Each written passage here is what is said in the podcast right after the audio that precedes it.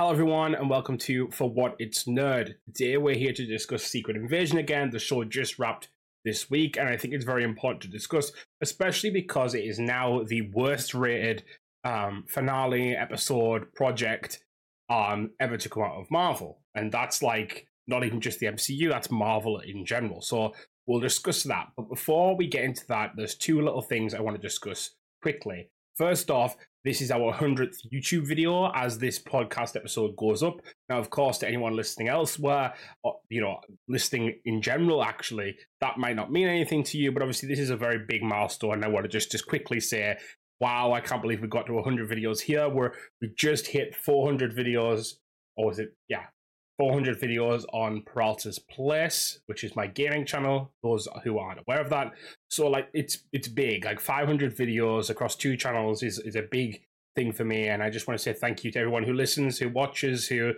participates in for what it's nerd in forever, uh, in whatever way should I say. Um, not you can you can forever if you want if you want to participate in for what it's nerd forever.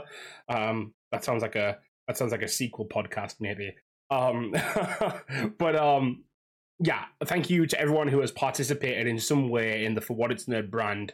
Um, obviously, we are just coming into over a year now, so it's really nice to hit another milestone not long after that.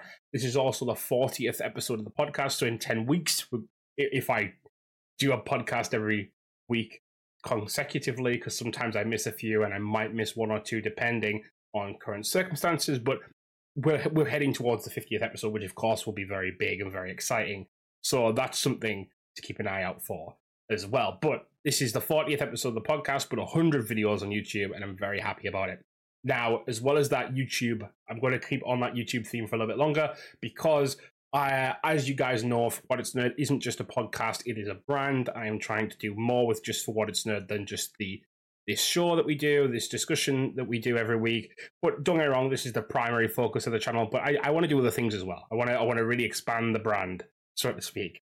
And so, with that in mind, I've started a new series on the YouTube channel, um, and that is board meeting. So, what board meeting is, for those unaware, board meeting is a it is the spiritual successor in my eyes to what well to a degree of what Geek and Sundry used to do with tabletop um, was where they had guests and they had people come on and um, they would play a game. Now, obviously, I'm not saying I'm anywhere near as good as a host as Wil Wheaton, definitely not. But that's kind of what I want to hit. I don't think you get many shows that kind of do that now. I don't think you get many like board gaming shows. I mean, there, there will be some out there, and I, I'm not claiming to know them all. I'm not claiming to say there aren't some really good ones out there because I haven't super looked into it, but I knew it was just something that I wanted to do and that I wanted to provide as part of the For What It's Nerd brand, right? So we start our first episode. Uh, I had Lynch Makes Games come on, and Lynch and I, we played uh, Marvel United, which you guys, if you're watching the YouTube video, you'll be able to see my extensive collection of Marvel United. Um, and we had a lot of fun actually. So if you guys want to watch that, if you guys are interested in seeing some board gaming content coming to For What It's Nerd, you can find it there um every month on a, every like month end, the last Friday and every month basically. Um you can keep an eye out for that and that will be live and then obviously available to watch on YouTube thereafter. So keep an eye out for that. Now, with that all said, let's get into the episode proper. So like I said, Secret Invasion is now kind of ranked as one of the worst pieces of MCU content um, ever. And first off, I want to say that I don't believe that to hold necessarily true. I think there's worse stuff out there from Marvel. I think there's worse thing. The thing there's things that I've liked less than Secret Invasion as a whole. But I will admit the finale was not for me, and in fact, I think it was not for many people. The finale undercuts all of the subtleties and the nuance and the kind of piercing of the first five episodes and really makes this show just end on a note that doesn't really fit with what we've had prior. And what I mean by that is, and of course we will have to go into spoiler territory here, so spoiler alert for anyone who, who wants to watch episode six still.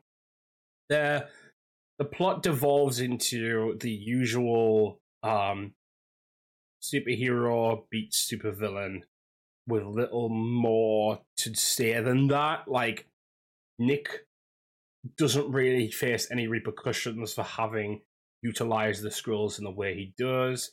The Skrulls don't really get a compromise or otherwise get a seat at the table, so to speak.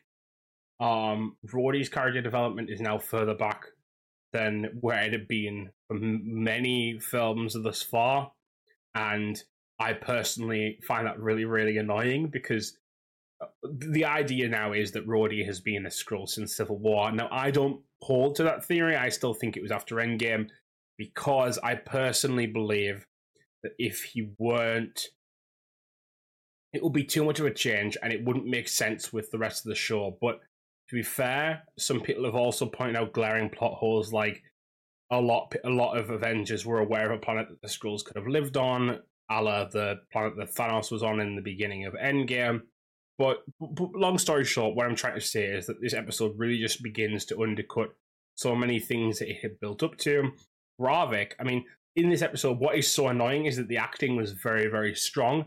There's a scene between what we find out is not Nick Fury, but at the time is Nick Fury and Gravik, um, in which um, there's a conversation about that Nick used the Skrulls, and the Skrulls were essentially made to be foot soldiers for Fury's work. They were um, they were kind of just rank and file goons that were used for anything Nick, Nick needed them for, and basically that he became what he was because of the Skrulls, but the Skrulls in turn got nothing.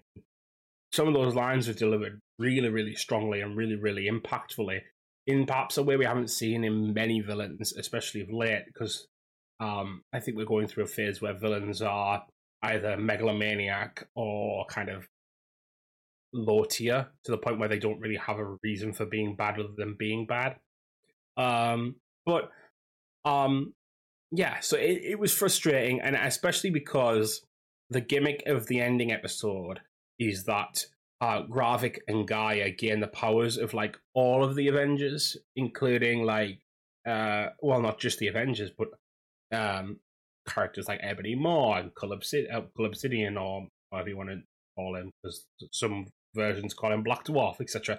So um, that plus also stuff like um, Drax's powers and Mantis's powers, and it's like okay, so you've made two characters infinitely powerful. Kill off the one that had a little bit more intrigue behind him uh, in favor of Gaia, who, whilst I love Emilia Clarke and I think she was good in this and the scenes that she had, I think Gaia was not the successor to Talos and generally to the Skrull kind of facade of the MCU, like the Skrull. Um, to, to be, she was basically the poster girl for the Skrulls now, right? But it doesn't feel like she really earned that in this. And like, okay, let's let's be very clear about this. That is not me saying that I don't think that female characters can just become the poster character, right? But it feels like Gaia sat in the background for a lot of this and then was suddenly amped up to extraordinary levels and like she literally has every power of every every character that was in Endgame at this point. Apart from like, you know, Iron Man because you can't pass that on by way of DNA, etc. You know, you know how it goes. But I I find that to be weird because now the most overpowered character is a character who we barely really know. And top that, we don't know when we're going to see her again. We don't know what her relevance is going to be going forward. We know she and Sonya are working together, which don't get me wrong, that is very interesting to me. I'm very interested to see what happens with Sonya. I'm very uh, interested to see what happens with Gaia as a character. I think she's an interesting character. I think she's this Skrull who wants a home, but has always actually had a home essentially on Earth, right? That's interesting. That's really, really interesting. But I I feel like it was just let's amp this up as crazily as we can go, right? and I don't think it pays off in this instance. And so here we sit with kind of, um, for want of a better word, a character that's stronger than even the characters that we know and love the most. And is she going to be utilized correctly or even at all? And so, don't get me wrong, I, I what am I trying to say? Because I think I, I need to be very clear on this because I think this is important. I think the characters in the show were really good. Sonya is, is especially the one. T- Gravik was good. Gaia could have done with more, but was good. And I really, I find my character that I loved the most in this was uh, Priscilla, or I believe her uh, Skrull name was Vara, if I'm remembering correctly, which I loved in this this episode, especially Nick and Vara's relationship and the fact that she stands alone but very much beside him, especially in those kind of ending moments of the show. But yeah, I, I, I don't know. I feel like Secret Invasion could have been this great, massive, uh, interlinked part of the MCU that really tried to set up where they were going with a lot of these projects, a lot of these things that they're trying to do, and it felt like it fell flat. And so I, I suppose what I'm trying to get at is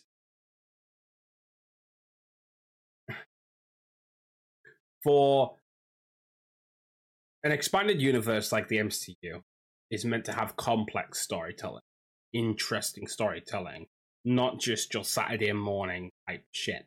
And this is what it was reduced to, and because of that, certain characters felt like they were underserved. Gaia is underserved as a character because she suddenly just becomes insanely powerful, right? And that's not her struggle, in my opinion. I don't think she needed power. And I understand that was kind of needed for the fight because Gravik had certain powers already. I get that. And so Gravik was kind of amped up to inordinate proportions as well. But I feel like Gaia, as this character who was sort of unknown, sort of we didn't know what she was going to do.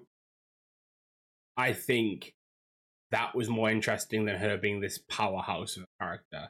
I, like Vara, for example, Vara has this very quiet strength, and like she doesn't need to be anything more than what she is, especially by the end of the show. And like when she says she's staying in her house, she's staying on Earth. She has things she needs to do there. All these types of things. That is more like I feel like Vara as a character is so strong, and Sonya as well. Sonya knows what she needs to do, and she does it and unapologetically and humorously and when she feels like she's going to be her authentic self she is. Um and so i just feel like gaia kind of became a vessel to do silly stuff with. Whereas i feel like Emilia Clarke's range as a character as, a, as an actor could have really been pushed into and it could have made something a little bit more interesting without going down the hey let's give her every power route. And look right okay super Skrulls have been around for ages in the comics Kl'rt, the, the original Super Skrull from the comics, is a is an actually really interesting character. Except because his powers like a one for one with his adversaries, right? And okay, yes, Gaia and Gravik ended up with the same abilities, but they had no stakes behind. Them. I guess that's what I'm trying to drive home. There was no stakes behind those powers being given to those people because they did nothing with them. For when Kl'rt gains the powers of, you know, the Fantastic Four, um, I was going to say Storm, but I didn't mean Storm. I meant, you know, Sue Storm, Johnny, Reed. I'm. I why can I not say Human Torch? Okay, there we go. I, I was trying to think of his name. Human Torch, uh, Invisible Woman, Mister Fantastic, and Thing. And the reason he gets those powers is to kind of facilitate an idea of, well, how do the heroes fight themselves? Right? But in a new and interesting way other than doing like a doppelganger thing, which the Skrulls can do, but that was the idea, right? Let's move away from what the Skrulls have done in the past and let's do this kind of amalgam, right? Let's do like the Skrulls amped up, right? That's the idea. That's the that's the premise. And I feel like this version doesn't do that because it doesn't even pit them. If Gaia or even Gravik had to fight or deal with or help Captain Marvel, then you kind of get it, right? It's like it's like it's like how Hulk protected Rick Jones from getting infected by Gamma, but then Rick ends up later on becoming A-Bomb, right? And so like there's kind of this part that's like, okay, you get it, right? You get where that's kind of come from. Um, the fact that like it's this character who is intrinsically linked to the Hulk and has thus been sort of affected as a result. And so that gives the powers weight. Like She Hulk, again, another example. She Hulk gains her powers from her cousin, and thus her powers have this kind of ground grounding in hey, this is how this happened, this is where this comes from, this is why it's meaningful. Um, even villains like um, you know, some villains gain their powers by way of a run in with their superhero for the first time, or um, I'm trying to think of other examples off the top of my head. They aren't necessarily coming to me, but you know, there's certain times where um, villains and heroes have their kind of backstory interlinked. Kind of the, the, Flash kind of idea, right? That the Reverse Flash and the Flash are interlinked because of their history slash their future. Um, so I, I feel like that's my issue here is that like if you're going to set up Super Skrull is is is a Fantastic Four villain and is designed in such a way. This Super Skrull wasn't even a Captain Marvel villain or a Captain Marvel ally, and so it feels like the Skrulls are just divested of any grounding because of that, the Super Skrulls, And so uh, what I find interesting is I kind of wished they wouldn't have done that with Gaia, and I feel like if she had, because obviously she got Extremis beforehand, right? She seemed to have the ability to come back to life. That was an interesting point. If they left her there and left her with this one kind of ability to keep coming back, um, to be persistent, like she so seemed as a character, that would have fed more into her development, my opinion. But aside from all that, what I what I guess I'm trying to say is that this show feels at a point where it could have been really, really impactful to the MCU, feels less impactful than WandaVision, or feels less impactful than Hawkeye, or feels less impactful than um, Loki, right? Because those feed into the wider MCU in a bigger way. This feels very, very localized, especially considering you know this is a this is a worldwide threat. The Skrulls are invading, they're taking over high level characters, high level people. Um, and yeah, so I, I suppose I'm I'm not happy with Secret Invasion because I think it could have had so much potential and so much driving force and not to say I wanted cameos, but I think it could have really done with more of the wider MCU coming into the picture I think this show could have really done with a few more episodes as well, um, to really flesh out the concept more thoroughly, rather than the it becoming basically Rhodey's a scroll, a scroll, sorry, and that's kind of it. But um, yeah, I think uh, I think there's some really good things that have come out of Secret Invasion. Nick Fury getting a bit more of a, a backstory, that was cool. Talos getting some more screen time, though I wish he hadn't died. Gaia obviously coming into the picture. Gravik as a villain was really good. Sonya as like an antagonist slash uh, anti-hero is really interesting, and I want to see where she goes. Um, and you know, seeing the Skrulls again in general is obviously a very interesting thing. But I feel like all of those could have been better served within the plot. So I, I'm excited to see where they show up next. I'm excited to see the ones that can show up next, see where this goes. But I do wish I do kind of wish they'd done a bit more of a service to Secret Invasion as a concept. But that said, guys, thank you very much for watching slash listening. We'll be back next week to discuss who knows what. But until then, I hope you have a great week. And I'll see you later. Bye, guys.